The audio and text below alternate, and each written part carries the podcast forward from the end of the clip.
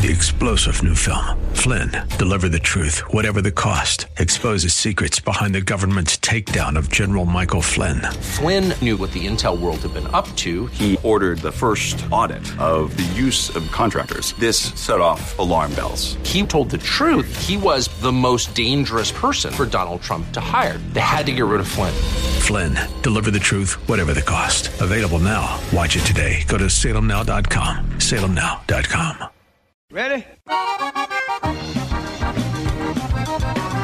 It's time for Milberger's Gardening, South Texas. Two hours of gardening facts and fun with Dr. Jerry Parsons and Dr. Calvin Finch.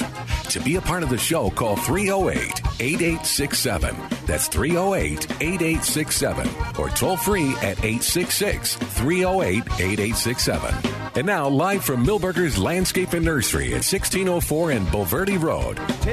Here's your host, Milton Glueck. Well, good afternoon, and welcome to Milberger's Gardening, South Texas, on 9:30 a.m. The Answer on a beautiful Sunday afternoon. We're here on the porch at Milberger's, and we're ready to talk gardening with you. If you're not here, you're missing out. You are missing out. Picture taken in the pumpkin patch. Oh yeah. A little red choo-choo, or the terror train, as it's known at Halloween. um, Yeah, t- they've got a they've got a stage. Turned up enough? Yeah. Okay. There we go. How's that? Yeah, it's better. Better? They've got a stage out there. Got two stages. Yeah, for the pictures. For the pictures and uh, Jeremy and his friend. Uh huh. I had to take pictures of them. right. And uh, Jer- Jeremy's funny. He's got a new phone, but he, when he takes when I take pictures, he wants me to use my camera. Oh, my, wow. My big camera, the old-fashioned, Yeah. the old man camera, because it takes some good pictures. But there's a lot of a lot of parents with their young ones out here taking Mm-hmm. pictures in that in the stage. And everybody's in pretty good spirits. Oh yeah, The weather the, as marvelous as this. and they've got a beautiful, a wonderful display of pumpkins. Always, always seems like they do. Yeah, as Yeah. I as I was headed out yesterday, they were showing the little one, uh, a little one, the bigger pumpkins, you think? and I pointed over to the little ones. I said, Uh-huh. "Those are yours over there." do you think that uh, orange has anything to do with the University of Texas? I don't think so. Oh, It- it- it- oh. By the way, did, did they win that game, Milton? We've already been through this, Calvin. you know the answer.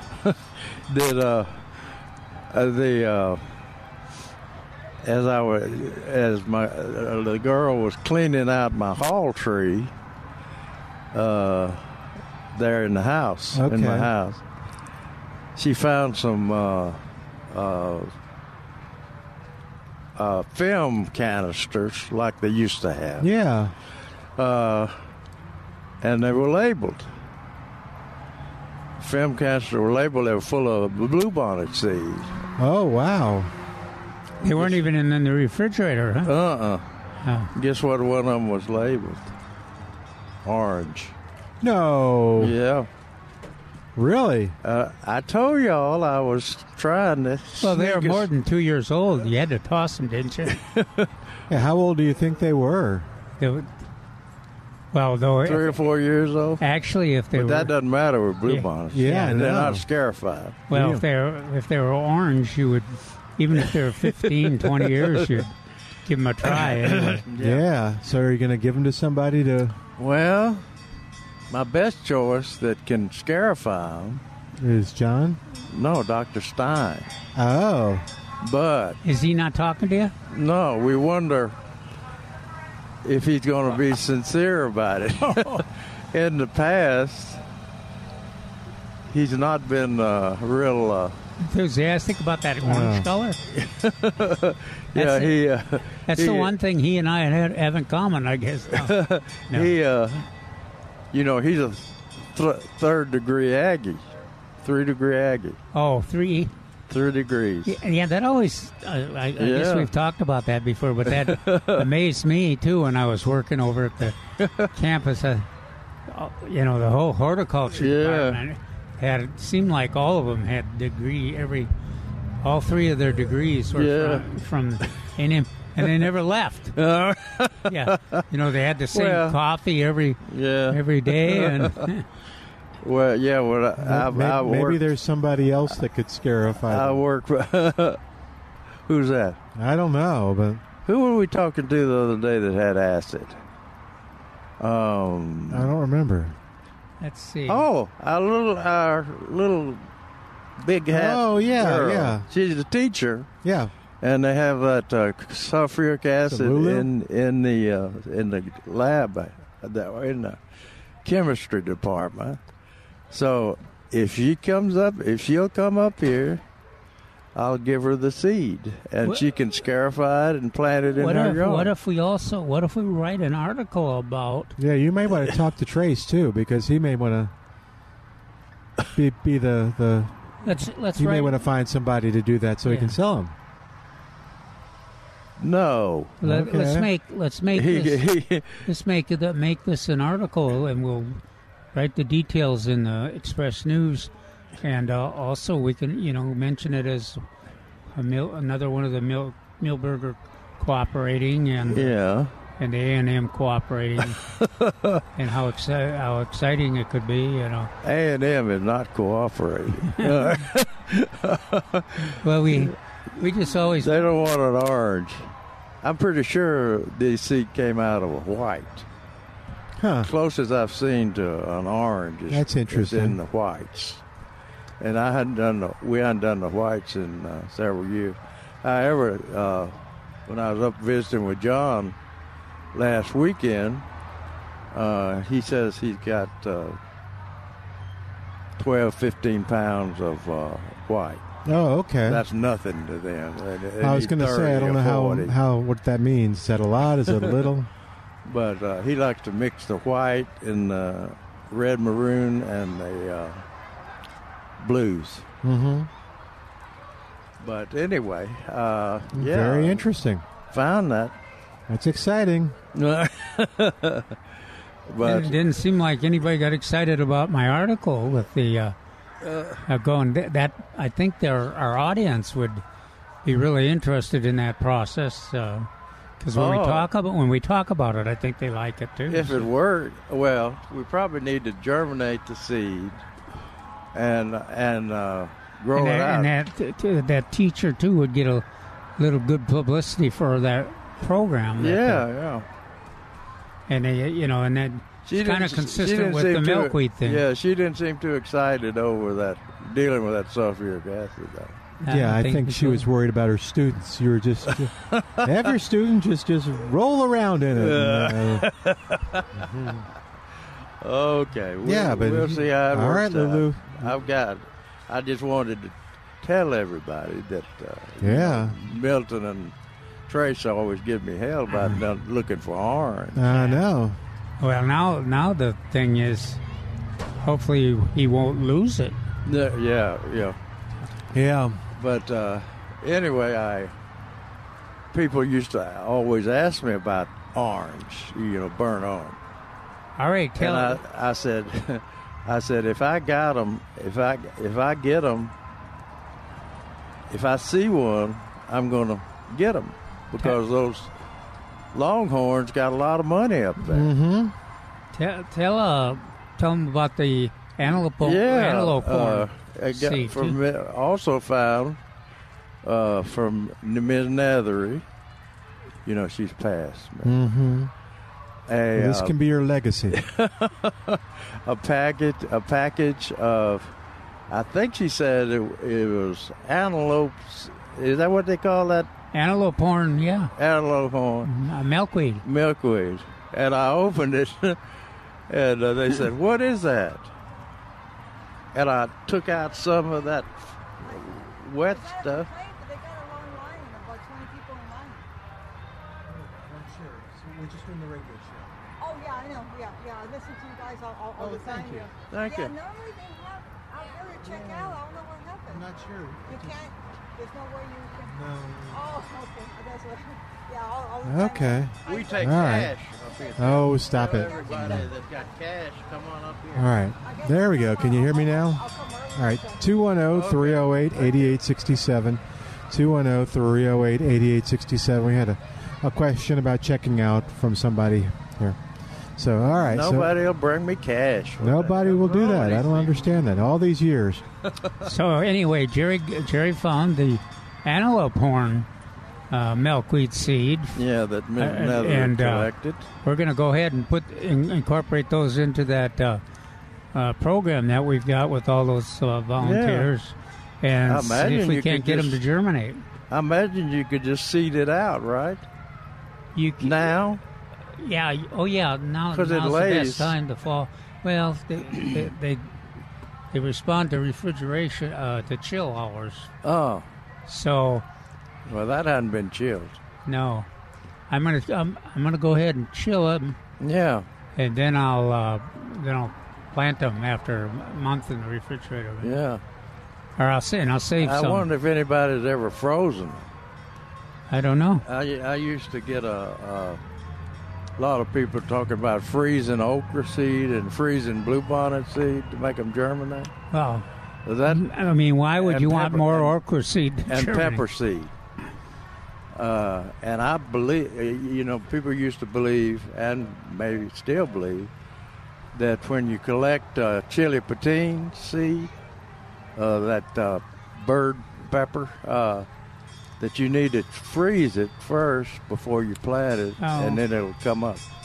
I uh, didn't check with Bart, but I noticed that the chili patines on on my planting are quite oh. large already. Okay, great. They've set, yeah, they've set uh, a lot of fruit. Yeah, we'll we'll see if they're the right size and shape. That's good. They they ought to set big time right now. Trace, Did you want to give Trace your news? what's that? Oh, about the I found a s uh, some bluebonnet seed that I had registered. I collected and uh, called them orange. Oh, Okay. I think they came out of the white. I'm pretty sure they came out Yeah. of the white. well, that's Well- uh, that is good news. we thought it was a typo, though. Uh, no, it's my I, I hand. never thought he'd admit it. yeah, exactly. I kept telling y'all I'm open to taking all that money those, those T-sips have up there. Oh, Trace, You'd, you'd be a instant success overnight. I know it. I know you. You were really following that game, and I. Uh, Oh, I don't who won talk- that game? Uh, yeah. The- the Cal- ref- we- we've the through ref three won that times with game. Calvin. The ref won the game. There you go. Yeah. And the poor Aggies lost too. I heard. Oh yeah, I was invited out to uh, watch the game last night uh, at my son-in-law's, and uh, I told my daughter, I said, "No, I ain't coming out there because if they lose, I don't want to be anywhere close to that area." See, he's a he, he's a big-time Aggie fan, and takes that football real serious. Well, and they've had the Aggies have had pretty good luck with Alabama, so everybody gets their Yeah. hopes well up. But anyway, I'm so, sorry both of y'all lost. I, I think they had luck once, Milton, and they're calling that. Now, you know how Calvin is. But anyway, All we right. 210 308 8867. Yes, We're sir. having a lot of people taking some great pictures of their kids, kitties, in the pumpkin patch. Yeah, I was I was happy to find out you weren't trying to put on one of those onesies. Uh, yeah, my my son and uh, uh, his girlfriend uh, bought costumes uh, of uh, unicorns Mm. and uh, and put on and posed in the pictures in the pumpkins over there. That's a that's a nice little stage y'all got set up up there. How you doing, guys? And easy to take pictures in and uh, and and makes a good picture. And got those crotons on either side. Uh, I made sure to get those in my pictures. Ah, but they're still for sale, so Oh yeah, well they're colorful. And uh, let's see. Where uh, that's a good looking oh, ad you got there. Yeah. Sale twelve eighty eight, two for twenty dollars. Uh, so that's Bro. that's the that's the six inch. The one that in the picture I believe is a ten inch pot. Oh, okay. I believe he's twenty four ninety nine all by himself. No, okay. Yeah, it takes a long time to grow those plants. Grow them to grow slow. I assume. I never have grown one. Uh, I, they're grown probably in the greenhouse somewhere. But uh, anyway, the, the pumpkins are great, good supply. Uh, those big ones and uh, the little ones. The little ones are going on well. Oh, look at, look at that little girl right there pulling that wagon. Has one pumpkin in there. Guess what it is? The little one. We count on that. One pumpkin.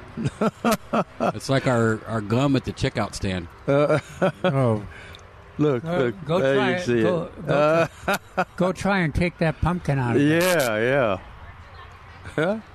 The uh, and I was telling them earlier as I was walking out yesterday, they were wanting to take the the parents were t- wanting to take their picture picture of a of of the, the small child embracing one of those extremely large pumpkins. And as I got about even with him, I said, "Your pumpkin's over there, you know, behind him." And he went over there and got him a little pumpkin. They love those little pumpkins. Mm-hmm. Uh, they hadn't been on on the market an awfully long time, but uh, uh, they're they're they're hit with the kids. Let's And- talk to- And they're easy to grow too, I imagine. Let's talk with uh, Ben and 210 308 8867. 210 308 8867. Hey, Ben. Welcome to Milberger's Gardening, South Texas. How you doing today? Oh, I'm I'm doing great. Uh, I wanted to call in because I bought an oak tree through Milberger's. Had it about six months. Uh, it's green, but it's kind of thin. Uh, we have watered it, but I don't know that we've done a good job of fertilizing it. Uh, what is it? Oak tree. It's a it, it's a uh, live oak. Oh, live oak. Yeah, and it, the leaves are very thin. I mean, it's it's Yeah. growing, but Did you It's one plant it, or is it a big, big live oak? Uh, Milberger's planted it for me because the first one died. Uh, Okay. It's about it's about a eight nine foot tree. Okay. How, how often are you watering it? Well, we've been we, we water it pretty often. A couple of buckets, uh, uh, two to three times a week was part of the direction. But I don't know that we maybe we should have been fertilizing more. I'm not sure. No, no, no, no. No, it doesn't make it. It won't. It won't be a factor. The important thing is to put it on that root ball, on the ba- big ball at the base, yeah. and uh, let it soak in. And and be and be generous. Yeah, if, yeah. if, if your soil's like mine, I did the same thing. I got a a, a big uh, bur oak from Yeah. uh, Milberger's, and uh, you, and it's in a kind of, kind of rocky soil. And as long as you, oh, as long as uh, you water it f- frequently and deeply, then Yeah. it stays fine. But with this 100 degree heat, man, I was Yeah. constantly uh, checking on it. Can you? Could you overwater a tree like that? Can you Uh, overwater it? No, but you could water it too often, or you could water it with too little water. Yeah, right. Yeah. Okay. I we we we've been at our house for over 40 years. Lost a bunch of, of shrubs to the the freeze a few years ago, and and to the heat. And we bought a bunch of hawthorn to replace these shrubs. And I wonder if I'm worried about them dying over the winter if I plant them this month. Well, uh, again, you want to water. Uh, are they in a straight row or scattered around? They're, they're still in pots. Oh, we have okay. we haven't planted them. We just bought them last week. Oh, and okay. uh, uh, here at Milberger's, and uh, I heard you guys talking talking about fertilizers. You know, No. watering and fertilizing. Did I hear Uh, that wrong? Yeah, you got it. Um, no, you didn't get it wrong. But uh, yeah, Now, you- uh, worry about the, the fertilization when you. Oh, see, like the next growing season when you start seeing some yeah. new leaves come out, and then uh, then then it can utilize it. Yeah. Is the hawthorn susceptible Huh? Indian hawthorn. to cold right, Right. now? No, cold? it's not No. susceptible to cold, but uh, oh, they say uh, Fung, fungal disease. they- fungus. Yeah, Oh, okay. fungus leaf spot. Yeah, but if you're if they're in the in the shade, they do they do all right, and they're not too close together, and Yeah. they're very attractive. Why didn't you get hollies? What's that? Why didn't you get hollies?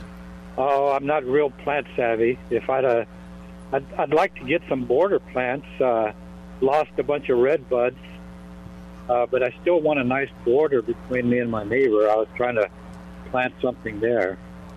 Well, look look like Is he Jerry said, look at the hollies. Those uh, Is your neighbor ugly?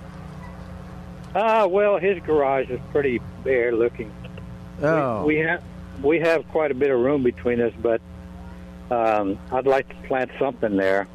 so holly, yeah, look at look at um, standard Burford holly. Boy, that that that's hard to beat. It's yeah, you know, it's compact, it's uh, tough, and uh, yeah. uh, very attractive. You don't have get- to Gives prune you good, good screening too.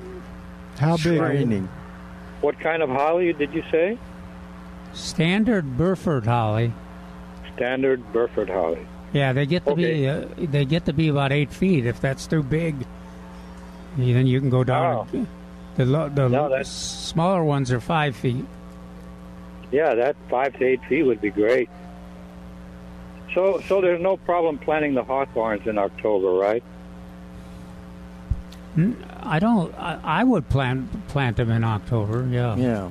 As Yeah. long as long as you. it's about probably the best time of the year. It's just Yeah. we're hesitant because we've this crazy weather we've had. Where I- where, I know. where where do you live? Where what? I, I live out in China Grove. Oh wow! Oh, okay. You got soil out there, don't you? Well, it's kind of a red soil, and we we of course we put down a lot of dirt, but there's Yeah. a lot of red red hard soil out there. The, The- the hawthorns are going to be against the house. You know, they're going to be more of a shrub decoration. Well, uh, when you plant them, get you a get you a uh, kind of a soaker hose, a uh, that that What you you- can put along after you get them in the ground. Uh, Yeah. and put soaker hose right next to the plant, and you run that soaker hose about. Uh, uh, Neil Sperry says a couple of hours on your wa- on your water day. Uh, China Grove, you may not have a watering day. yeah, that's we true. do. We Oh, do. oh. Yeah. Do? Okay. Do you think But- the Yeah. tree hugger would help him, or do you think well, it's too many? well, he's got a bunch of them in a row, Yeah, no, I understand. so he'd have to move, move Yeah. to each I have, one. I have, I have some long hose, uh, soaker hoses, real good ones. They can cover the whole area. Okay, okay, Yeah. Just and and let it soak in, gradually soak in. Okay. I mean, I make- mean a yeah, and make- slow, slow Make soak. sure that the uh, enough water Yeah. Yeah. gets, gets one, in there. one last thing. What's a good fertilizer for my lawn? A good, a good one. Well, we Have you we got a lawn? Nineteen five nine. Oh, I got a hun- my my front lawn is 150 by 150. Wow. Okay, but uh, you still got grass? Oh, oh, oh. Yeah, we we have a lot of Bermuda, and it's kind of thin, and I'd like to feed it. Okay. Well, uh, Bermuda getting ready to go dormant here pretty quick, but uh, Yeah. Yeah, you can. It won't hurt to feed it. You you'd use that uh, 1959, a slow release, and it'll. Because the Bermuda's not going to be growing that much in the winter. Yeah, Yeah. you might. The other the other option would be to wait until what's our, our normally we uh, May first. Yeah, right. That's when the that's when your Bermuda starts to take off again, and that's when it could utilize the fertilizer. Best utilize it. Yeah. Okay. Well, you Uh, guys are a great help. Appreciate Yeah, well, Well, it. come by, come by and see us when you're out Yeah, here. good Yeah. And I'm wondering if um, how big a uh, caliper do you think the, the oak is? How big? Uh, uh, uh, is it too big for the, the tree hugger? Is it 15 inches? no, no. Uh, Because I was thinking that to- would be good, That- you- at least because it's the one tree. Yeah. Check out the tree hugger sprinklers when you come here, and you'll you'll know what they do. You'll you'll see them, or you can go online to tree hugger sprinkler. They make that noise, but then, actually they make they don't make any noise at all.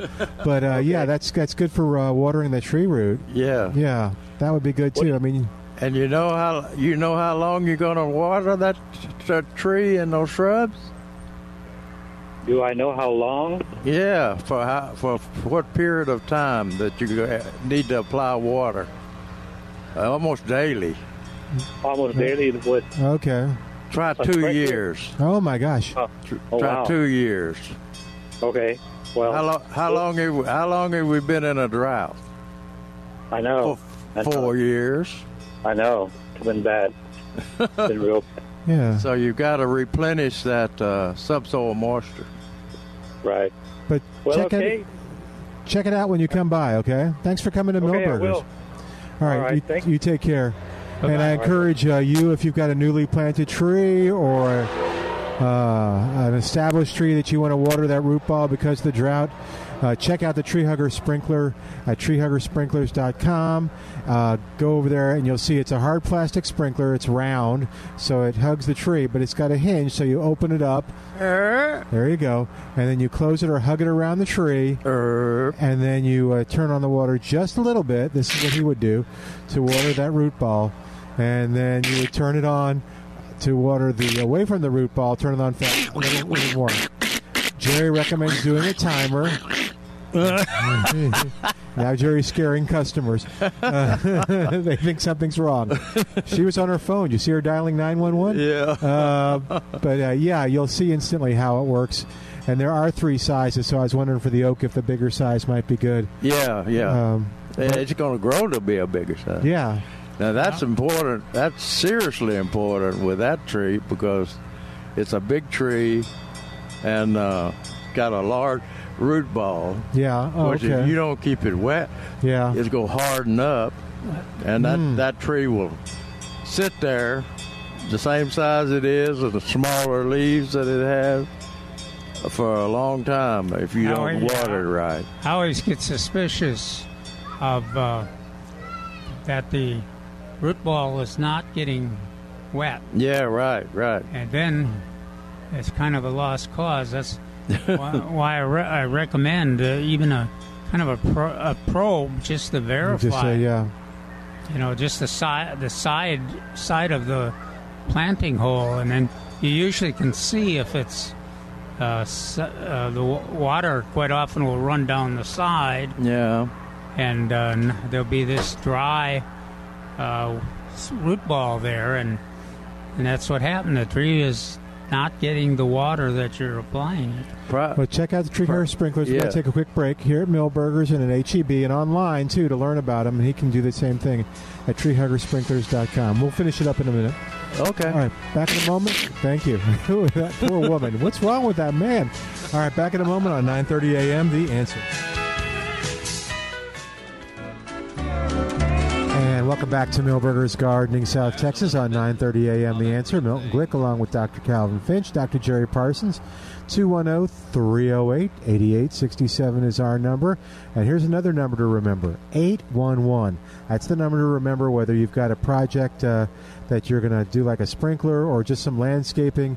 Before you dig, before you disturb the ground, remember to call 811 and CPS Energy uh, or go to texas811.org to have underground utilities marked. Free service and it's the law because Texas law requires that everyone contact Texas 811 at least two working days before digging or doing any type of ground disturbance. And keep in mind that violations could result in fines, and some of those fines are scary. Uh, the uh, they'll come out and do the lines, and uh, once the lines are uh, marked, uh, you'll be able to see where it is safe to dig. You don't like surprises uh, like broken utility lines, so don't worry about it. Grab your shovel, but first grab your phone and contact 811. 210 308 8867 is our number. 210 308 8867. Toll free, it's 866 308 8867. Yes, sir. You look The, like you uh, got something to say. the I was looking at Calvin's uh, article in yesterday's paper, and uh, if you didn't see it, uh, go to the go to the get the yesterday's paper, uh, page E four, uh, and says, "Don't fret over low threat parasitic mistletoe," and he's got a he's got a picture that makes makes a point that I make all the time of a dormant uh, mesquite tree, no leaves on it, bare as uh, bare as my elbow. Thank you. That's not the way I learned it, man. Nah, I'm, I'm guessing maybe not. But But anyway, uh, I always said, and I told Mr. Fanick this years ago. I said Mhm. he would want me to promote mesquites. I said, "Are you crazy?" I've said that before, and uh, he he got a mesquite over there, a nursery over there. I said, I said, Mr. Fanick, look, look at that mesquite tree. yeah, It's bleeding. You know they bleed along the the bark. right. Uh, it uh, drops beans. It uh, ugly shape, etc., etc.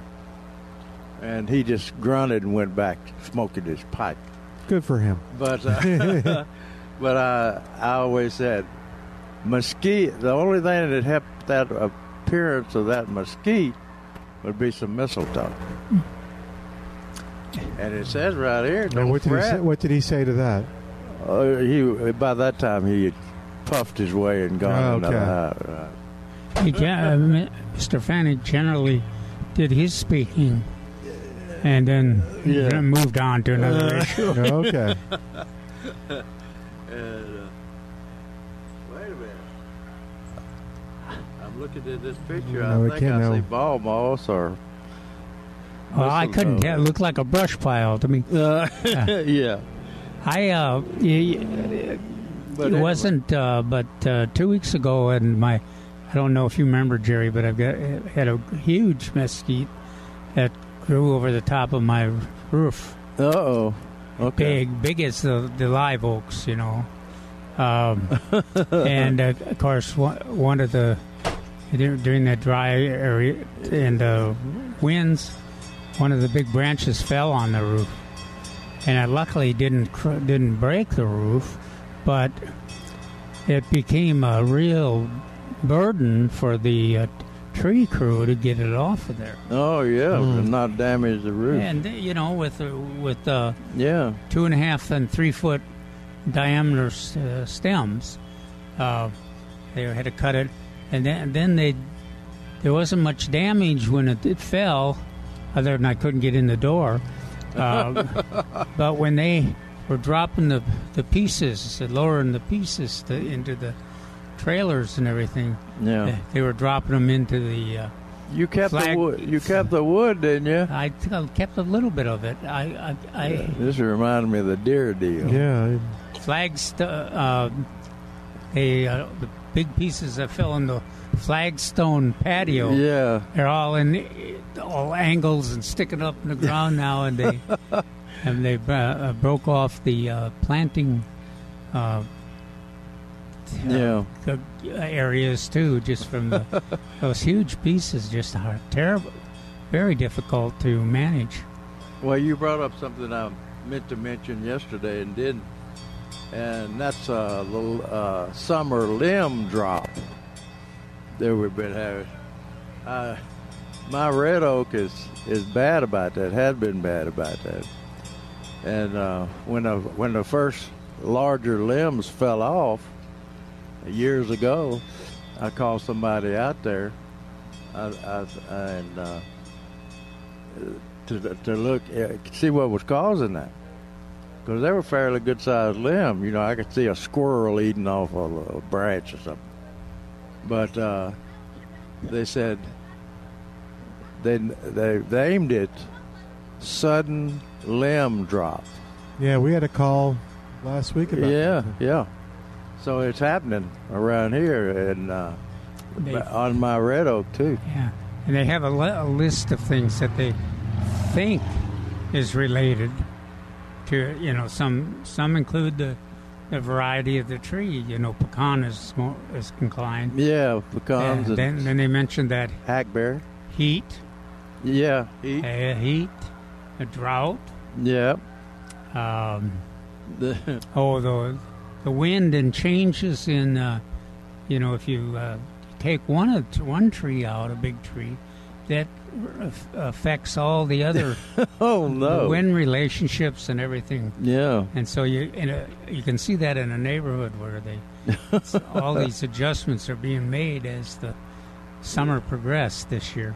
Yeah, uh, Neil had a situ- situation like that. He said, I did my research and I found that it certainly does happen Yeah. during times of drought and stress. I think we've had both of those. People are stressed for sure. Like last year and this year, trees take in moisture overnight and the dried wood, brittle from the drought, almost explodes from the tree from the weight of the humidity Hmm. or something like that, Neil. In other words, uh, uh, but uh, he said it seems that there is no clear-cut explanation. That's that's right. The deal, the deal is that, that it happened at night. You know, when you there's no, it can be no wind blowing, Yeah. and that's when it happened. That's what Mark said. Actually, it was quite common when there was no wind. Yeah. But uh, anyway, the uh, don't get upset. It's it's a act of nature, I guess. Well, you that's one of the reasons too why we recommend if you have a a tree a tree in that situation that you keep in touch with the arborist uh, because uh, the potential is is there for for it to be a problem. And this summer really was quite the quite the year for the branches breaking, and not just our pecan or hackberry, yeah. But our mesquites. And Yeah, mesquite. Live oaks too. Oh yeah. That's Elms, it. Huh? elms. Oh yeah. Yeah. yeah. Yeah, that's true too. I bet Mr. Covell would know what the problem was. You remember Mr. Covell? Yes. He he was all the. I think at one time he was the only certified arborist in the county. In the Oh, county, really? Huh. absolutely. I, right. I think he's fast. man. I know you just walked up, but we got to take a quick break, Trace. course I'm we sorry. do. All right, back in a moment. 210 308 8867. 210 308 8867. More in a moment on Milberger's Gardening, South Texas on 930 a.m. The answer.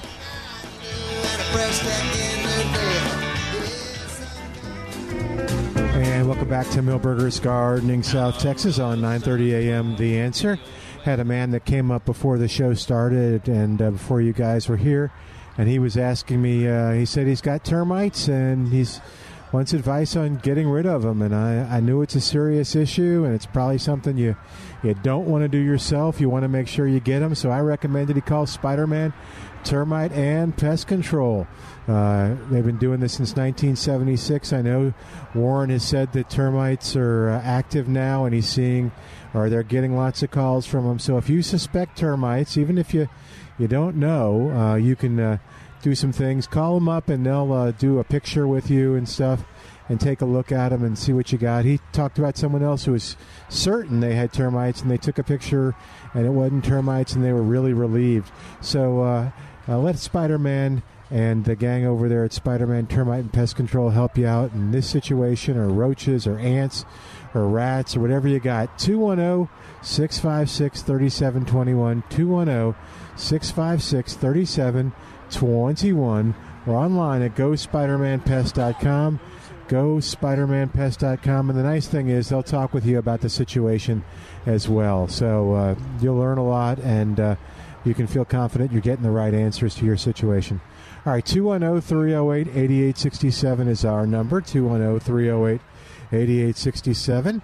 Yeah. Calvin just showed me a picture of the Parsons potent chili pequin, All right. and it looks it looks right. In other words, uh, sometimes they elongate, uh, uh, you know, but this one's uh, fat like it should be.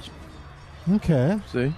I also had a, a report that we talked about uh, BHN 968s, and, and and it turns out that the I, I have at least one BHN 968 uh, plant.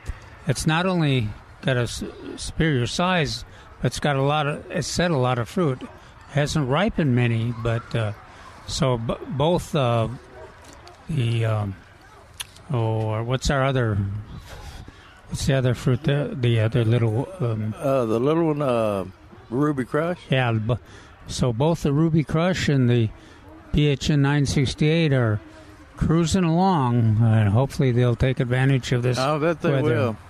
I bet they will because the nighttime temperatures are so cool. Yeah, gosh. It yeah. seemed like that's more important Oh, yeah. when we were investigating uh, the Israeli uh, tomato varieties that they said were better to, than ours till they brought them over here and we tested them and they, they wouldn't set a fruit because in a desert it can be over 100 degrees in the hmm. day but at night it was cold it's cool Yeah, almost you wear Oh, your- okay. yeah Wear your jacket, yeah. yeah, and that's what sets the fruit over there. But to here, no, they don't cool off and it won't set fruit. So they had selected varieties that have that uh, can tolerate the heat, but also set fruit when it's cool. But uh, uh, we we we that's why we grow them here to test Yeah. you know, uh, uh, see if they'll do well here. I thought we grew them here to eat. Well, do that too. We test them, then we eat them. Yeah. Okay, Trace. Sounds like Blue Bell ice cream. I wake up in the middle of the night thinking about those chrysanthemums or mums at the front. And you need to, I think you need to post a sign over there to keep them in the sun. So let, let me explain something to you. Okay. I have a sign in front of every bed over there for pumpkins that says, "Please be gentle with the pumpkins." Oh, yeah, I saw that. Do n- the stem is not a handle. da, da, uh. da. Please don't sit on them. Yeah. So yesterday there was this little boy and this little girl walking on the pumpkins, and the big ones at that, Walking on them walking on them. From one pumpkin Parents, to the parents didn't. They were standing within inches of the sign. Didn't stop them. So Well, they can't read yet. The parents, um, I would certainly hope so. No, the parents. Uh, it would be wonderful to say yes to that, but nobody's going to read it. Oh, well, that, that's I, I learned that lesson. I guess yeah, last year what it was when my neighbor bought one of these great big beautiful chrysanthemum uh, mums over here and uh, put it in their front yard and little, put little flowers around it and everything else. I said, "Boy, that's going to be a good picture when that bloomed." And it was in bud and uh, you had a few bu- few buds open, so you could tell the color. Eh, otherwise, it was perfect. I mean, rounded and and beautiful. And I watched that thing and watched that thing all the way through Christmas. it never opened. And I came over here and Trey said, "Well, it's not in the sun, fool." I don't think he said. No, I don't think he said full. but uh, uh, I I, had I thought it, Milton. I had never I have never heard that or read that. Where'd you learn that? By experience? yep, trial and error. Uh, uh, the grower grower didn't mention that, huh? He doesn't have them in the shade, so They got theirs in the full sun greenhouse. But, hey, uh, we're gonna. Oh, we need to tell people that uh, buying these beautiful chrysanthemums, taking them home, don't be putting them uh, uh, under a tree because those buds will never open. He lost Or sleep about that. Yeah. Oh, that's a good point. You, I can see a porch. Yeah. Hey, uh, Bud's back going to give us, I think, an Oxblood Lily uh, update. oh, 210 308 8867. Hey, Bud, what's going on? How y'all doing? Good, good. Yeah, uh, my lilies they've really shot up high since yesterday. we, we didn't have a whole lot of sun yesterday, Yeah. Maybe but I you. know we've had it almost all this morning. Are you are you sure they're? You had a little rain oxblood- though too. Are you sure they're oxblood lilies? No, no, uh, I mentioned yesterday. I said, well, describe the oxblood for me because I'm not really sure what this Yeah, is. But yeah. today, today I am sure what they are. Oh, is that right? So Milton, it Yeah. sounds like sounds like he needs to thin them and donate a few to the cause here. Yeah. well, you just planted them, didn't you? They no, were vol- they were volunteers. No, no. Yeah. Uh, they, they, they are rain lilies. Oh, rain lilies? and I don't want that. Don't, don't don't bring that to me. I got enough of those. Okay. Well, that's, that's disappointing, yeah. Bud. If, We, if they shot up that high and everything, that's that's not That an quick. oxblood. Well, Yeah. ox, And and and those, they're- those, they can uh, be stems- pretty quick. Oxbloods. Yeah, but I'm talking about. He said they shot up high. Well, I I've got the mine are under now under the peach trees, Yeah. and they are seeking the sun, and so they're they're they're going up pretty high, Yeah. higher So- than I've So expected. it sounds like you need to share the wealth. yeah. He's hoarding those Oxblood lilies at his house. yeah. Yeah, the, I, uh, if I if I remember right, I think Milton got the exact same number I, I did at No. the same time. I looked for mine yesterday, and they, they're not popping up or reaching for the sun. They're not doing anything. James and I are having the same luck with our Oxblood lilies. They're permanently under soil, right? Yes, they seem to be. But the, uh, you know, the original concept behind that uh, rain oxblood lily uh, from Jo- Greg Grant and that bunch is we were going to plant interplant them between uh, Asian jasmine in amongst the Asian jasmine, so they would shoot up from that uh, under that Asian jasmine every spring or whenever they came Uh-huh. out every summer. And uh, How'd that the- work? well, you could we couldn't find enough oxblood lilies to really to talk about it. Yeah. Once they're in a They're good all, they're all in spot, they- Calvin's yard. yeah. w- Once they're in a good spot, they seem to Yeah. prosper. But uh, yeah, they are hard to find. They're expensive. Oh yeah, expensive too. Uh, Yeah, no, uh, let me let me let me ask you on that oxblood. Uh, the the flower. What color is the flower? Blood red, Yeah. blood red, Blood red. Okay. deep red. What color are yours? Oh no, they're they're they're they're, they're beautiful white. Okay. Yeah, Really that's a pretty rain white. lily. That's a rain lily. That's Well, what I like I like rain lilies a lot too. But both oxblood and rain lilies are attractive. A rain lilies fragrant. No, I haven't noticed it. Of course, I can't. Well, yeah. I, I didn't don't try smell to good. smell one, but uh, I, I don't think so. Well, uh, most most white flowers are fragrant. I think. Huh. Oh yeah, that uh, those is he, is he those bringing, white. Is he uh, bringing that up to the cyclamen or the uh, stock? Oh, That's Oh, I was talking okay. oh yeah, gosh, the stalker. But the but the uh, the white flower over there, The milkweed? the milkweed, yeah. That one's that's very fragrant. Yeah. Yeah, Even- I can't, Well, smell, even I I can't can smell, it that. now, but I can I can smell it in the morning before the winds and Yeah. people start getting in. Yeah. How, speaking I'll- of those, I'll- how many I'll we got I'll left? Let y'all go. Uh, Three. I Okay, thank you, other bud. people Calling. Okay, All thanks right. for calling. Thanks again. Thanks, bud. But thanks for the update. Sorry, like- they're not Looks like three. What's that? Uh, I said it looks like three. I had, a, Three. I had a guy this morning wanting to buy one as an indoor plant. Oh, I wow. so much. I told him no.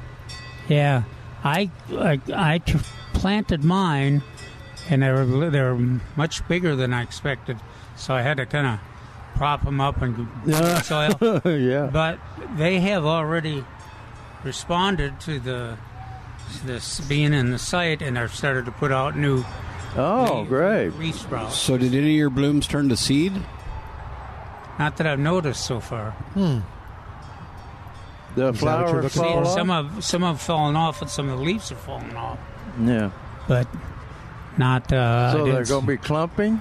I mean, the you say you got shoots coming up from the bottom. No, I've got shoots coming out from Oh, from the side, from the you know, new Tops, lea- new yeah. leaves and new sprouts. Oh, okay.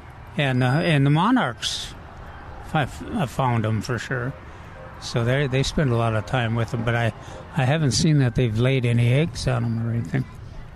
Okay. We had eggs on one. Yeah, Yeah, that's- Mary saw. Mary sold it, I think, as a Because of the eggs? because of the eggs. Okay, cool. it kind of proves they like them. Well, yeah, our our uh, sidekick that uh, plants all the blue bonnets and the and the milkweed. What's uh, she bought one? Lulu, yeah. Yeah, she bought a b- nice big one. hmm Yeah, she'll have to call us in with an update. What do, what do you what do you want to know anything in particular? Because I I, think she want to know if it's I- crate and seed. That's If my. oh, okay. Yeah, we just, we just I think, I think Trace. Uh, I know I, I just want to see how they adjust uh, to planting and All right, Lulu. It's so much easier to plant when they're little, but they're pretty spectacular if you can get, Yeah. get you can plant them when they're large like that and All right. have them prosper. 210 308 8867. 210 308 8867. A couple minutes before we get you caught up with the news. Trace, there's something big happening the weekend of October 28th. Uh, you want to talk about that? Ah, what what's not going on that weekend? Yeah, no kidding. That's the truth. Um, all right, so Maze, of course, that's open uh, Mhm. during normal business hours. Pumpkin Patch is open nor- normal business hours, all the way till Halloween. Uh, but on that particular day, we're going to have roasted corn. Yeah. And the uh, proceeds go to the American Cancer Society. I believe that we is that we have David that weekend. Yeah. Okay, we have David that weekend, and uh, we also I think have a blood drive. Yeah. What about the glasses? Did you I think the glasses. I think the Lions Club's going to be here too, if I remember Yeah. correctly. Yeah. I think we have uh, face painting and balloon art. So uh, Jerry always likes the balloon art because Oh, yeah. he watches the kids walk around and then they pop their thing. Uh, scares They have to go back. They start Uh, crying. that's also a donation for those to the American Cancer Society. Oh, and David's going to be here the week before. I'm Oh, sorry. okay, well, I missed want to check. one. No, I, I thought you were right too. I, follows for planting. That's David, and then I'm on the missing something. Okay, Terror Train on the weekends all the way got the till blood then. drive, the eye donation, the uh, Eye donations. the eye do not the eye donation. no eye donations. Eye checking. No, yeah, we're going to check your eyes. Yeah, not. Uh, glasses And you're welcome to that bring your glasses. Uh, they will get them repurposed to somebody in need. Yeah. So check out milbergernursery.com for more information. That's milbergernursery.com. 210-308-8867 our number. We are going to take a quick break and come back in a moment on 9:30 a.m. The Answer.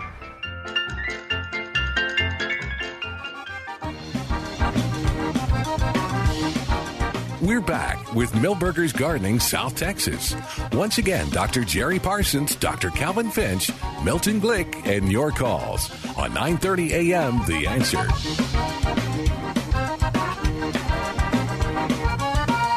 And welcome back to Milberger's Gardening South Texas on 9:30 a.m. The Answer. Do you know?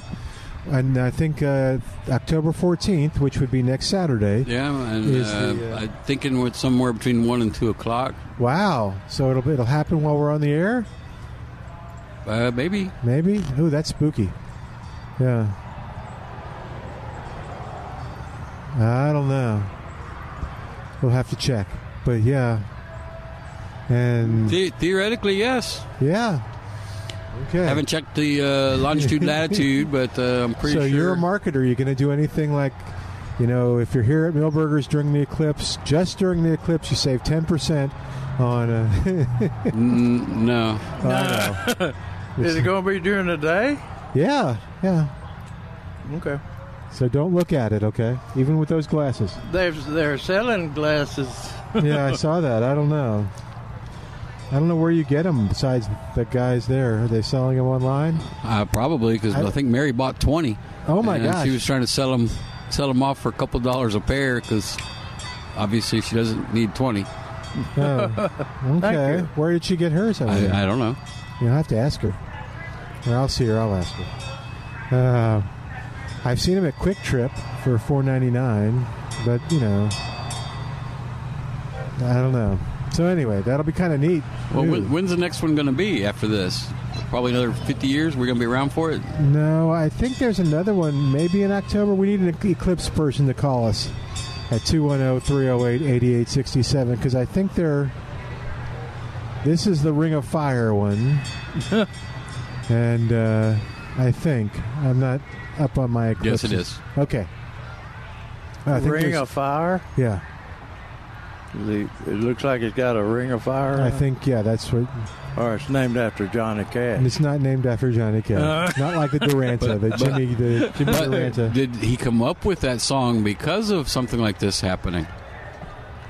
I don't know. I, that's worth a Google. Yeah, it is. Okay. Is that right? Well, I don't know. That's why Milton's going to I'm check gonna- that out. I'm gonna Google. Oh, okay. Because you don't come up with this that without Yeah. some kind so of reason. Call us if you if you are into astronomy. Or And- Johnny Cash. Or Johnny Cash. That's right. Ah, Anyway, go ahead. uh, we mentioned yesterday about inspecting house plants that you intend to bring indoors uh, for insect or mite pest. I, I think the the most obvious one is uh, is that uh, uh, that aphid that's uh, covered with uh, uh, fr- uh, white Woolly, woolly aphid or uh, mealybug. Mealybug. Mealybug would be the especially on the. So, uh, so you know there's you know there's things that they should be doing now to get ready for that, right? Yeah, What's that? There's uh, Bonide makes a systemic granule that is designed to put in the container, and the plant sucks it up and kills anybody that's sucking on the plant. Oh, Kind of like Di-Syston used to be. yeah, yeah. So uh, it's, it's imidacloprid and a, and a granule designed for containers. So, so as long as you're not putting it on something you're going to eat, uh, it's a wonderful preventative. what about your pets grazing on the? Or your butterflies. Yeah. Well, they don't mind. that may be a way to solve your pet eating your plants situation. I don't think people want to solve it that way. Uh, It probably wouldn't kill them; it'd just make them sick. Uh, anyway, uh, uh, those those mealy bugs, we fought those in the greenhouse, and they're they're formidable uh, enemies. Uh, I, I tell people just if you can, if they're just on one branch, a lot of times they start on one branch at this time of the year look like little cotton balls on there. Uh, they're white. They're pretty. Not pretty, but uh, they're overlay each other. So uh, it's almost impossible to get an insecticide on it. Uh, so uh, maybe that you're talking about is good. And, and uh-oh. Okay. All I was thinking that's the same insecticide that uh, they use on uh, uh, crepe myrtles for uh, for the uh, mi- the uh, scale. We haven't had much scale, uh, crepe myrtle scale down here. All right, the annual eclipse is called Ring of Fire, according to uh, KCENTV.com, because it occurs when the moon is at or near its furthest point from the Earth and does not completely cover the sun, making it appear as if there is a ring of fire around the moon. Okay. So that'll be interesting. Yeah. And it's going to be four minutes, 20 seconds, I think is what it said. Uh, let's see. And it's during the day. Yeah. Is it So- during our show? I think it's during. Well, Trey said between one and two. Yeah, that's why. I don't guess we should run out and look at it. huh? Probably not. but uh, but I do think that apparently they sell glasses. I guess. Yeah. So if we can get some glasses, maybe we can. There you go. How often does it occur? Every one to two years. Okay. The uh, another t- uh, uh, a, uh, another tip that we talk about uh, that should bring joy and happiness to most people. Said most tree and shrub insect pests do not justify spraying this late in the season, like uh, if you got problems with uh, uh, caterp- uh, forest tent caterpillars or those things in your pecans, just be sure if you want to do something, look at look in the nest, uh, the covering, and see if uh, see if you see any little worms alive in there. And if it is, all you have to do is tear it open, tear the web open, and I imagine the wasp are still working. wa- Wasps are r- real active. Yeah, Um, they're probably hungry. yeah, they're uh, they're they're working the uh, uh, pollinator. Oh, is that right? oh, yeah, mostly for aphids, I guess. Yeah. Um, but they uh, a lot of the a lot of the pecan leaves are down on the ground. So Yeah. I guess it depends on whether they've they've had adequate water or not to keep their leaves th- this long. Yeah, the, it says uh, uh, there isn't time for the plants to regrow healthy new leaves before frost. Uh, just- make note of what what uh, damaged them last year, this year, so you can handle it next year before the damage occurs. All right, so according to Eclipse, nationaleclipse.com, so I really do need someone to call who can explain all this. The start of the partial eclipse is at 1023 in San Antonio. The start of the annular eclipse is 1152. And uh, the maximum eclipse is at 1154. So just before we start the show, and everything is over by 133.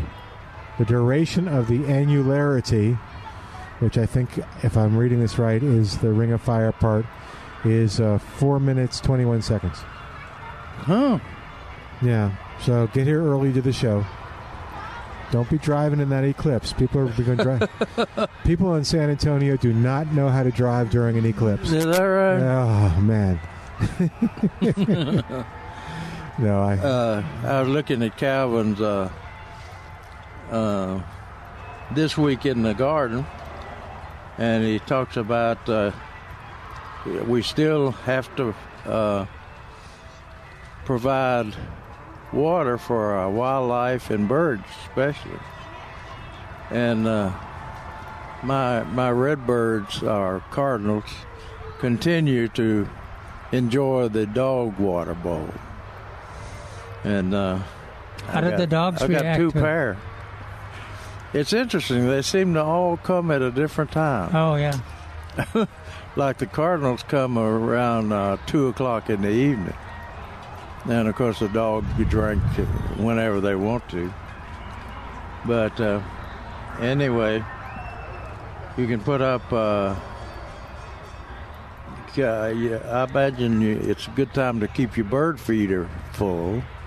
Normally, there would be a lot of wild seed, native, uh, you know, out there for birds. But this year, because of the drought, uh, there Yeah. was not a Unless it's beggar's lice, and then it's on all your jeans. Yeah, yeah. Your pup, your dogs and cats. Think the birds eat that? I. Well, y- y- you know, I do the the lesser goldfinches, uh, and even the English sparrows. I see them working uh, some of the thickets a bit. but uh, I've been re- I've been recommending in my articles that uh, get the rake and get those. Uh, now you're not gonna you're not gonna eliminate the germination of Yeah. of the beggar's lice next year that we've had so much. but you still you still got. I, I I was taught this lesson just uh, two days ago. Uh, I didn't even recognize Tilly. She came in. She was just Oh no! dark colored from. Oh, Yeah, this is- man! This is a this is a, a white dog, and it's uh, dark colored from the beggar's lice stuck all. and they're through. hard to get out. Too, Yeah, and she they? doesn't like. Yeah, n- none of them like the when they get them out. I don't but- guess you can wet them with soap or anything. Well, you just I just keep plugging away at them. Um, I- yeah, I, I- I think they they uh, kind of work after a week or so. They work their way. Some of them work their way loose. Yeah. But so far, I haven't experienced that in this bit, this batch. Some uh, somebody wrote uh, in uh, to Neil and said, "My sweet potato plant is in my kitchen window. Does it need to be in a larger container? Yeah. It gets yellow leaves once in a while." and Neil writes back, "Sweet potato plants become huge. Fill, uh, fill that whole kitchen. Yeah, they're whole ch- kitchen." Yes, it needs to be in a much larger container. One with potting, one with potting soil. But in all sincerity, it would fill that entire window if you took the best possible care of it. It also needs to be in full or nearly full sunlight. Well, the neat thing about it, the sweet potato plant, if you if you just you can break it off, you know, if it gets out of bounds, you can uh, trim it back or break it off. I, I mentioned this, I think, to you guys a few times, but the one of the mo- most fascinating things I saw was uh, one of my bird watching trips in the out in uh, New Guinea. The, the in a swamp, they were raising sweet potatoes, and what they did was they pulled all the soil out of the, the muddy water and piled it up and made these islands. And so there's all this water in between each island, but there the sweet potatoes were planted up in the islands. Oh, and, yeah. and they were really growing up a storm. But I thought, gosh, what a, a, tough time to harvest. And uh, Yeah, I wonder what kind. Did they actually use uh, Ipomoea batatas? I don't know that. I didn't ask him, or I, I didn't like check. that. Ipomoea batata. What? That's a sweet potato genetic. Oh, okay. I just no- noticed that the uh, structure was there, and then when I asked, "What is in the world is that?" Sweet potatoes, sweet potatoes. Yeah. You know they grow that uh, elongated thing that kind of looks like a sweet potato over there. Uh, forget what they call that. It- Anyway. Uh, They're they're an amazing plant, though. Oh yeah, that's Yeah. tough as a boot. And it, it it doesn't matter which end of the stem you put in the ground. It's a great plant for an egg. Yeah. I always get a kick out of it when people are wor- uh, worried about, uh, uh, you know, what what they do with the the little s- seedlings or the root, root uh, yeah. sp- Uh, sprouts. Yeah, and you that, that doesn't really matter. You get No, it, uh-uh. you get it near soil, and they're gonna prosper and grow. or even lay it on your soil. Okay, here's uh, Milton's question of the weekend. All right, I'm ready. Are you ready? I think you're going to get this. Uh, why are my holly bushes turning brown and continuing to turn? Not enough water. Look at him. You're amazing. Just like that, I got it. Yeah. Said two of the younger ones died last year. Hmm. Now it seems to be spreading. Yeah, if you haven't watered, Yeah, it just uh, it's all dry. but I've noticed it on other hollies in the neighborhood. So the whole damn neighborhood's not watered oh, correctly. and so Neil answers. He- Neil is a diplomatic kind of guy. He doesn't say, "Fool, you haven't watered like I told you." But uh, and Neil answers, "I am a self-proclaimed holly fa- fra- fantic, fantastic, fantic, frantic, fantic." They're our most dependable landscaping shrub for almost all of Texas. I've had for 46 years perhaps 200 holly plants of 30 or more varieties in my metro area landscape. I will guarantee you that your landscaper did not bring any insect or disease uh, in on your plants. These plants have gotten too dry, just like Milton. Yeah. The issue is with holly, they don't wilt visibly, so it's very easy for them to pass the point of no return without a homeowner realizing. Uh, that's true with old established plants like yours, but it's especially true with new plantings fresh out of the nursery container. Uh, I read that for the for that person that called that uh, fellow that called in earlier. Oh, for the yeah. That's why I keep advising people to water new plantings by hand every couple of days. In this case, a soaker hose allowed to run for several hours every couple of weeks would have saved your plants. I'm really sorry to deliver the bad news, but it's always been my policy to to be honest with my readers and li- uh, listeners. Yep. That, I, that's my policy too. Mm-hmm. When they call in, I say, "Fool, you Yeah, didn't yeah. water." There's there's different ways of being honest. Uh. Neil does If- a good if- job. if Neil gave- didn't use the word fool one time in that. Did you notice it? I noticed that. You should write Neil.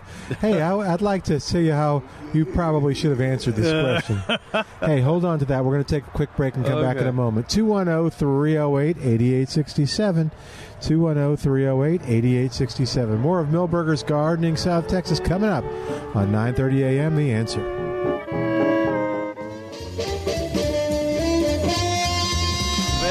Welcome back to Milberger's Gardening South Texas on 9:30 a.m. The Answer. Trace is joining us on the porch as we go to David at 210-308-8867 210-308-8867. Hi David, welcome to Milberger's Gardening South Texas. How you doing today? I'm doing fine. You? Good, good. How can we help you? Good. Good. Uh, I had a question about um, uh, the grass variety to plant. Uh, I have a backyard that's fairly large, and the back third of it is uh, is bare right now. The front of the the rest of the yard is in uh, Bermuda, which is uh, pretty good shape. But my question was whether uh, you would recommend uh, more Bermuda, to basically sun, um, all sun all day, or maybe a uh, native grass variety such as Thunder Turf might be uh, a better alternative. Well, my, my answer is going to be do you want to mow things at different heights or do you want to mow consistently at one height everything? Um, so the, the Thunder Turf would need to be mowed differently. I'm not even sure what that is, but I guarantee you it's going to have a different mowing height than your Bermuda. Uh, Bermuda should be really maintained between a half inch and an inch tall. It's the only grass that likes that. Uh, all the rest of the grasses are pretty much going to be like uh, Zoysia's two to three, and St. Augustine's three to four, depending on whether they're in the sun or shade. So my Yeah. answer is uh, full sun, do the right prep, uh, and put Bermuda. That way you stay consistent with the mowing height and the look of the grass. Yeah. Okay. Okay. What is what is All right. thunder turf? Well, I, I've I've just read about it. It's it's a uh, a mix of uh, native grass grasses, um, buffalo grass, and maybe Oh. a few other grasses. That So any anybody I've Or, uh, ever known has put in buffalo grass ends up with a Bermuda lawn before it's all said and done. uh, Ninety nine point nine percent of the time, even the city when they did the buffalo grass ended up with Bermuda in those plots. Well, Yeah. uh, it certainly you certainly would end up with Bermuda if you mowed low, and uh, the recommended height for buffalo grass is up there about five inches tall. or not, or not mowed at all, Yeah. which is going to look pretty rough. So it'll be yeah, it'll be it'll be hard to maintain any kind of uh, unity of the lawn. Okay. Okay. Well, I appreciate it. Let me ask you one other question. Um, is, is there a way to um, kill the? Um, I've got Bermuda grass, but I've got St. Augustine that always wants to grow into it. Is there a way to kill the St. Augustine without harming the Bermuda? Yes, Uh, we normally go backwards on this, trying to get the Bermuda out of St. Augustine. Uh, but there is a, a product, I'm trying to remember the name, Weed. They used to call it Weed Out with Q. Now I think it's just Weed Out. Um, that one is designed for a little bit different temperatures than we got right now. So 60 to 90 degrees. Um, and it's designed to spray over Bermuda to kill wide blade grasses. So that would include St. Augustine. And then the other the other option, you know, if you mow you mow the Bermuda at the recommended height, you're you're not going to have a very good. Uh, it it'll uh, outcompete the uh, San This is, Augustine. this is true. If you mow it all at that, keeping it uh, half inch to an inch, uh, again, St. Augustine wants three or four, uh, it's going to do worse and worse, and the Bermuda is going to do better and better. Yeah. Okay.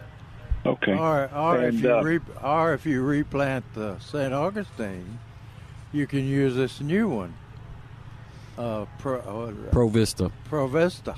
Uh, uh, that that is Roundup resistant and uh, a lot of other resistances. And uh, you could, if you if Bermuda sneaked in that Provista, you could just spray every Roundup, a glyphosate. If I wanted to, to eliminate the Bermuda. Yeah. Yeah, yeah. Yeah. Okay. But only on that variety, not on regular St. Augustine. No, No, okay. he'd figure that out. Right. Well, I know. Right. After a couple of wanna make it clear. we don't we don't need trial and error on that though. yeah. Okay. I do have uh, one one other quick question. I, I have a uh, also have a, a weed that uh, almost looks like a ground cover that has little heart shaped um, leaves, little tiny yellow flowers is, is, that grows into the Bermuda very real bad. And is is there a way to, to kill that out? Well, you're describing horse herb perfectly. Um, some people actually want it, some Yeah. don't. Some of our Um, listeners love it. So keep, keeping it mowed, I would use a uh, bagger if you have that capability, because every one of those blooms is uh, probably a good hundred viable seed. Oh yeah. Um, and then yes, you'd use weed-free zone, and you need a temperature window of like 40 to 85, I believe, for that to function properly. Yeah. Okay. So Okay, that well, that that kind of temperature we got right now. And wh- when the way, if you w- way Trace is describing it, it's a perennial. So you've got it's a reseeding perennial. So you've got two two ways for it to come back. That's why you have to be kind of careful about it. And we should throw a pre-emergent herbicide in there as well. Um, I would be doing the gallery and uh, trying to kill seeds. Yeah, It's it- go- it's not going to be fun to get rid of, but That's that's, what right. you're going to have to do. That's Yeah. what that that's why some some of us have uh, decided that it's it's no longer a weed. It's a now a desirable plant because It's a native plant. because we have not been Yeah, able to yeah. control it. Right. Good luck. Right.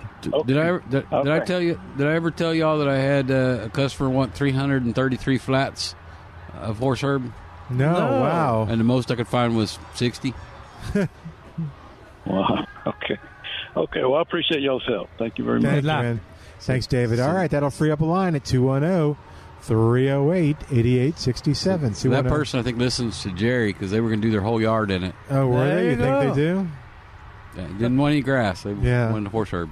How big was their yard? Well, 333 flats worth. Uh, Mm. Pretty big. Yeah, sure sounds like it. But I have seen yards where either they did that or it took over, and they look nice. They really do. And sometimes green is green. Yeah. Or if it, when it's mowed, it looks good. And Yeah.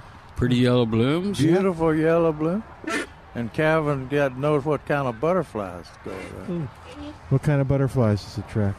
Oh, um, black um, black swallowtails. Okay. But I'm just a little worried about this lady trying to kick, pick Yeah. those big. Whoa, oh. Oh, ma'am, ma'am. Uh oh, we got some help coming. Okay. All right, 210 308 8867. We have a pumpkin pumpkin down, pumpkin down. All right, Jerry's on the line at 210 308 8867. Jerry, welcome to Milberger's Gardening, South Texas. How are you doing today? I'm doing well. Thanks for uh, taking the call. I I have uh, about 30 uh, lantana across the front of the yard, and uh, they normally bloom all summer and sometimes go all the way up to uh, Christmas. Uh, this year, uh, they were great in the spring, and then the drought, uh, they went ahead and stopped blooming. Uh, they're not blooming now, and I was just wondering if there's anything I could do to maybe get uh, some color uh, into the fall, uh, or if they're just done, and uh, you know, I'll just leave them, and then next spring cut them back. I thought maybe taking about an inch off. It's hard with that many naturally to go out there and just pick off the buds. Uh, what do you well, think the you, call use, is on it? use a uh, use a flexible a string mower. string string trimmer, and uh, just take them about halfway down, Halfway down, and then and then and then water them. and then water them. That's what they need. Okay. Lots, lots of water. Okay, I yeah, I tried uh, I tried uh, with the drought to water them, but it didn't. you know, they uh, didn't seem to help a whole lot, and you know how the water bills are. So I got to a point uh, around Yeah. July. I just said, hey, uh, if they're not going to bloom with me watering them, um, Yeah. just let it go. Okay. Well, that may bring them back, and uh, T- take them about down about halfway, and then uh, water them and see whether or not we get some color. Uh, maybe Yeah. in October. Okay. yeah, be sure your leaves. Uh, we're in October now. Yeah, Well, well, uh, Oc- be- end of be- October, November. Yeah, be sure not to take them down so far that you don't have some of the foliage left. Yeah. Okay. Okay. Well, I'll do yeah, it. Go shallow as opposed to going deep. Yeah, right. So it's like getting a haircut. You can always Uh, cut off more, but you can't put it back on. Yeah, so true. Listen, thank you, and have a good day. Okay, Thank you. Take care. All right, let's go to Ross on the line at 210 308 8867. 210 308 8867. Hey there, Ross. Welcome to Milberger's Gardening, South Texas. How are you doing today? Uh, my name's Russell. Oh, I'm sorry, Russell. Sorry about that. That's all right. That's okay. My question is I have a St. Augustine lawn that's died. Uh, our sprinkler system malfunctioned during the extreme heat this summer. Uh, we were doing some hardscape work and uh, we had to have the sprinkler off for a while. In any case, the St. Augustine has died in about a third of my lawn. I was I was wanting to go in, or, or pretty much had decided to go in with the Provista. Uh, two, two questions: Is this a good time to plant it? Uh, and number two, what all do I need to do? I mean, I've heard I've heard different theories. One that I could just plant right over the old dead grass, or That the other one wrong. is I, okay. The other one was So- that I have to take that out. So what? Well- how, how would I prepare prepare the area to plant? And is this a good time to plant the Provista? You can plant that anytime. Um, it's probably easier now that it's a little cooler, uh, but your soil prep is the key. So you either need to loosen what you got, or bring in some soil, or both. Uh, just remember you can't add any soil to the trunk of a tree. Um, any regrading that you need to do for drainage needs to be done at that same time. And then you're going to put the uh, grass on top of the loose soil. In my mind, it's a two or three person process. One's laying, one should be watering, one should be rolling to press it down into the ground and take the air pockets out. Okay, now let me uh, let me ask you again. You you said you can't add soil to a tree trunk. I, what do you mean by that? Well, if you got an existing tree, you got to figure out something different. Adding soil or mulch, or anything like that on the trunk of a tree is very, very detrimental. Yeah, I wasn't. I wasn't. Yeah, I wasn't planning on doing that. Now, what I was planning is our our existing soil. The the the soil that was started out with is not good, but you know, over the years it's been built up and we've composted and whatnot. But I was I was planning on you know taking out the grass, the dead grass runners, adding some compost, tilling it in, uh, then you know regrading. I've read that you're supposed to uh, grade it down to like an uh, or do something. You're the grass, the new grass, is supposed to be like an inch below the hardscape. Uh, so is that all the right stuff to do? Sounds like it. Okay. Is there anything else I should add besides compost? Um, well, I would be if you weren't going to do any of that, and you were just going to add something to the top and put the grass on. I wouldn't use finished compost. I would use uh, topsoil that's enriched, but not just compost by itself. But if you're going to mix it in, that's not a problem. Yeah, that's what I was going to do. Was just till it into the existing soil. And the other thing that uh, sounds to me like more work than necessary is the removal of the other grass. If you're going to do all that, I would go spray whatever's left with Roundup with the blue lid. Uh, wait for it to keel over, and then go do your tilling and mixing at that point. I don't think I would try to remove what's there or beat it to the ground with a weed eater. Would be another option. Yeah, that's much easier. All right, just kill it with the Roundup with the blue lid. Uh, let it die out, and then till everything uh, with with a little bit of compost. Yeah. I think I think that'd be all right. Now you, you don't even have to. You, you know you, you you should see if the lawn is actively growing. You should see a response in a week or so. If uh, you don't, it doesn't have to be completely dead. It just has to be moving in that direction. So Well, the grass, frankly, the grass is already pretty dead already. okay, Uh, there there might be a few spots where it's not, but we would spray. Would see exceedingly dead, but okay, you should be able to. You should be able to see the a change due to the roundup. all right. And so you you all have plenty of Provista available. Uh, as of now, yes, but it's always weather permitting. So we're we're heading into that time of year where sometimes we can get stuff cut and sometimes we can't. So, like Monday, for example, uh, we got grass, but we did not get grass yesterday because of the rain. Okay. All right. Okay, that's good. Well, thanks for the advice. I appreciate it. Thank you, sir. All right, we're going to take a quick break. While we do, you give us a call at 210 308 8867. 210 308 8867. More of Milberger's Gardening South Texas coming up on 9:30 a.m. The Answer.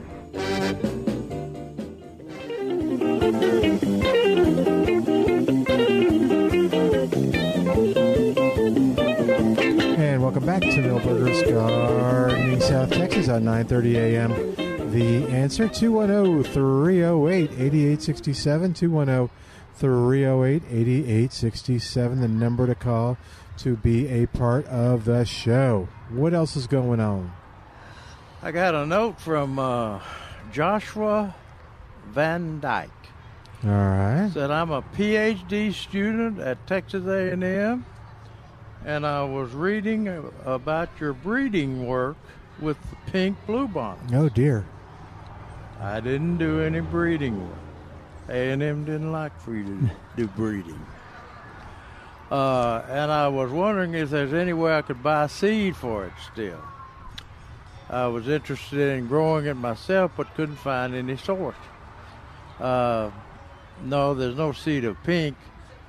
Uh, any seed would would be uh, uh, the uh, red maroon out, you know, did away with the pink. Can, can we send him some of that orange you found and say it was pink? Yeah, yeah, yeah. Wouldn't that be funny? But uh, the uh, when I was up visiting with John Thomas uh, last weekend, last Sunday, uh, he's he they they've had four, three or four crop failures of the colored blue of the co- colorful bluebonnet. Uh, In a row. in Eagle Lake and and uh, Fredericksburg. And in a row, right? In a row, yeah. So the uh, what what what John did, uh, where he had uh, acres of planted colors, uh, the color bluebonnet, it uh, when it when they they would bloom, but they wouldn't produce seed. And so he would he just went in there and shredded shredded those fields bare. And uh, he waiting for a rain to bring up the laden seed that are in those in those ground, and there should be a lot. So uh, that's where we are with those. But but surprisingly enough, I, I said, well, what are what are you recommending people plant at this time of the year?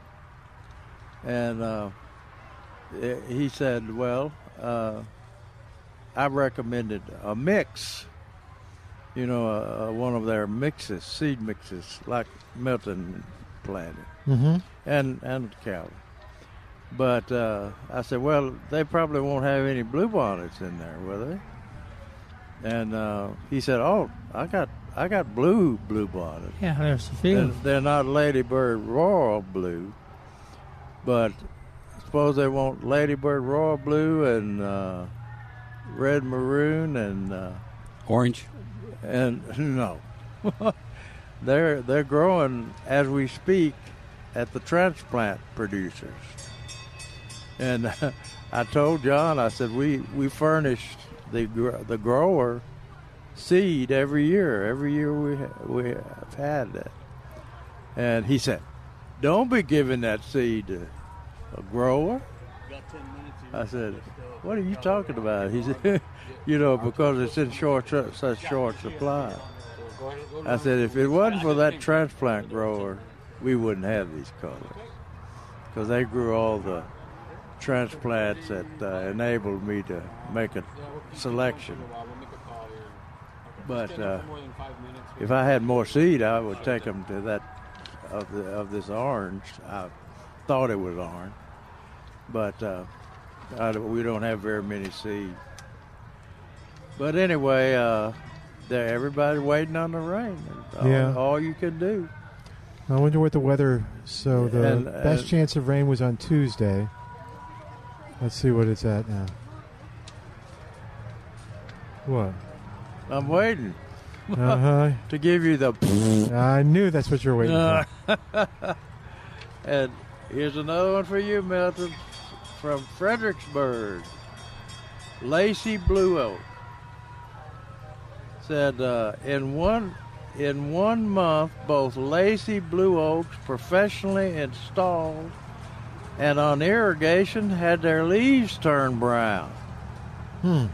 What the hell could have caused that? Mm, not enough water. There you go. What? Well, I tried to make it sound. The trees are alive, but they look terrible. Hmm. You look terrible too if you had your water rationed. but uh, what happened? Question mark, question mark, question mark, question, question mark. So, so uh, uh, you know, Fredericksburg was drier than we were. Yeah, that's what you'd said. Did they get any rain when you were up there for the? Uh, No. Okay. No. Got a drizzle. So best chance of rain Tuesday, thirty to forty percent, and then Tuesday night forty percent, and Wednesday twenty percent. Let's see. Okay, here's here's one uh, from uh, and uh, Neil sent me this. Said, "How can I stop termites from attacking my okra plants?" Hmm. Yeah, Termites, okra plant? yeah, termites, okra plants. Uh, Does he mean ants? is uh, and uh, he Neil answer said Dina called one of my uh, DFW area radio program last Saturday with this question. I told her to do some online research for an answer. Well, that yielded a big zero. Hmm. Okra being almost totally a southern crop, national websites and national researchers don't give it any lip service or web page space. So what should I have done? What I did, I reached out to TAMU Extension professional professor emeritus Dr. Jerry Parsons himself, Uh-oh. a vegetable specialist who speaks this language fluently. Language of termites or okra? Yeah, termites. yeah. Also asked uh, was there any chance you might have been seeing fire ants at work? He wrote back. Yeah. I wrote back. Okay. Ants and especially fire ants love okra blend and the spe- uh, the aphids that congregate on the tender pieces of stem and flower. Fire ants can literally destroy the pod producing capacity of okra. So if you're if you're growing okra now, you've been growing okra and harvesting it, and all of a sudden it stops. It's it's going to slow down. It's going to slow down at this time of the year, but uh, that's probably fire ant. But anyway, you're supposed to be cutting it down, getting rid of the plants, uh, so so the uh, boll weevils won't turn. Hmm. And then I c- continue to write. Termites are a different story. A termite, referred to as terrestrial or subterranean ter- termites, get their nutrition from wood and other material containing cellulose.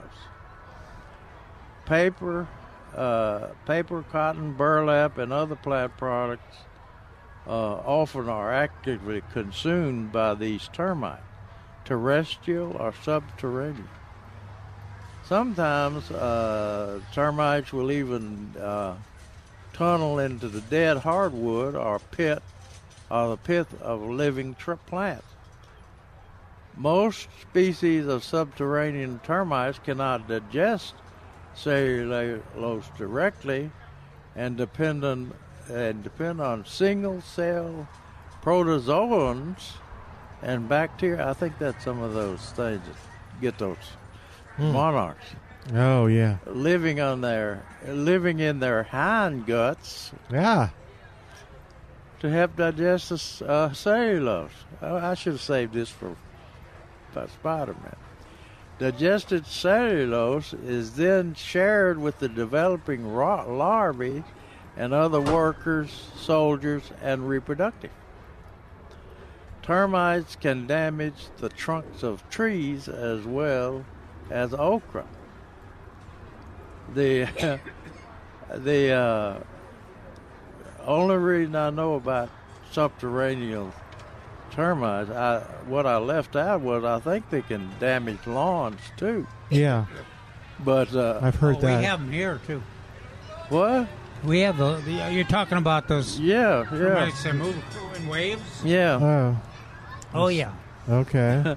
but anyway, the way I became familiar with them was here hearing Dr. Laura Shreve curse them because even at, at Uvalde, they would kill his uh, uh, dwarf apple trees. Really? Yeah, kill them. Yeah. He hated them because you know they're so, so hard to control. At the A- A- Texas A&M uh, offices over in the oh, oh the south west side of the Yeah, city. yeah. They the big wa- wave of them went across that fi- the field Hmm. that the, our office was. Oh, in. okay. And yeah, it was just Ate all the grass. huh? Yeah, it looked just like the soil does now. You know, but they'll, yeah, they're they're amazing. Uh, relatively easy to control. At least uh, that's what we found them to be easy to control. Yeah. But they uh, they they sure can show up and do some damage. Yeah, it says uh, Neil recommends that you could apply a general purpose insecticide to the entire garden space once it had been emptied this fall. That would give at least three months, and for the okra okra planting area, more like six months to get out of the soil. Uh, I wrote Jeremy Jerry back. Oh. I wrote Jerry back to ask what he would recommend, and he said you should try something uh, if you want to do it organically with spinosad or drench the fire, drench with the, uh, to drench the fire ant mounds and also the uh, where where the subterranean. Well, now, How about boric acid? There's a website recommending it for boric acid for termite Is that on right? plants, on woody plants. Yeah. It's recommended for roaches. Yeah. But Jerry likes his. Yeah. Uh, what what is that uh, a product that starts with A that we use for termites? I'm not sure. Uh, Uh, ants. I mean that we use for ants. that starts with an A. Yeah. It, uh, what, what Amdro or No. Orthene or So in my mind, it's, Uh, if it's not labeled, I can't say it, but I can guarantee you, Malathion will kill off everybody it comes in contact with. Mm. Um, so Uh, the bif- any of the bifenthrin. I was talking about the uh, oh the the uh, subterranean fire the, those termites that cr- are They go across on the, top surface, on the yeah. Bermuda lawns. Yeah. or Bermuda. relatively situation. easy to kill. Uh, pretty. I would think any granule insecticide would Yeah. take care of them, Yeah. Uh, but got- they won't be on the label. Oh, okay. Said my. I've got another question. So you my- can't recommend it, but you've you've maybe heard that It theoretically, theoretically could work. Okay. Uh, got a question in. Uh, says, "What's happening to my Mary Nell?" Thank you. There you go. Well, we want to hear your lovely voice in these questions. Hurry though. Mary Nell uh, Holly is dying one section at a time. It's in the shade and there's very little shearing over that time. It didn't get enough water. That's my answer for everything. Isn't amazing? Uh, well, or it has scale. One of the two. okay. What, It's mulched, and I've watered Oh. it two times per week. okay. What's going on? And Neil answers, I'll speak from my own first hand experience of 46 years plus hundreds of observations over the past century of helping Texas He does that a lot. Speaks that way. Yeah. Yeah, I have seen two things cause this die out on larger hollies. On, thr on three occasions, I've had woodpeckers Huh. uh, attack specific tree form hollies on our property. Okay, thirty It seconds. was where the it was where the uh, trunks were exposed and they riddled them. In all other occasions I've uh, observed on my property across Texas, plants have gotten too dry Uh huh. or one or more times. It can happen when one side of the root system gets enough water and the other side does not. That's it, it it only today. takes once, Milton. Yep. We'll be back next week on the answer. Three star general Michael J. Flynn, head of the Pentagon Intelligence Agency, knew all the government's dirty secrets. He was one of the most respected generals in the military. Flynn knew what the intel world had been up to. He understood its funding. He ordered the first audit of the use of contractors. This set off alarm bells. The explosive new documentary, Flynn, Deliver the Truth, Whatever the Cost, uncovers the facts behind this scandal. Flynn told the truth. He was the most dangerous person for Donald Trump to hire. I find out the worst enemy that I'm going to face in my life is right here in America. They took my assessment and they wanted me to change it. And I was like, I'm not changing it. They had to get rid of Flynn. With in depth interviews, archival footage, and never before seen personal records of the man behind the headlines. I just felt like I was drowning. Flynn, Deliver the Truth, Whatever the Cost. Available now. Watch it today. Go to salemnow.com. Salemnow.com.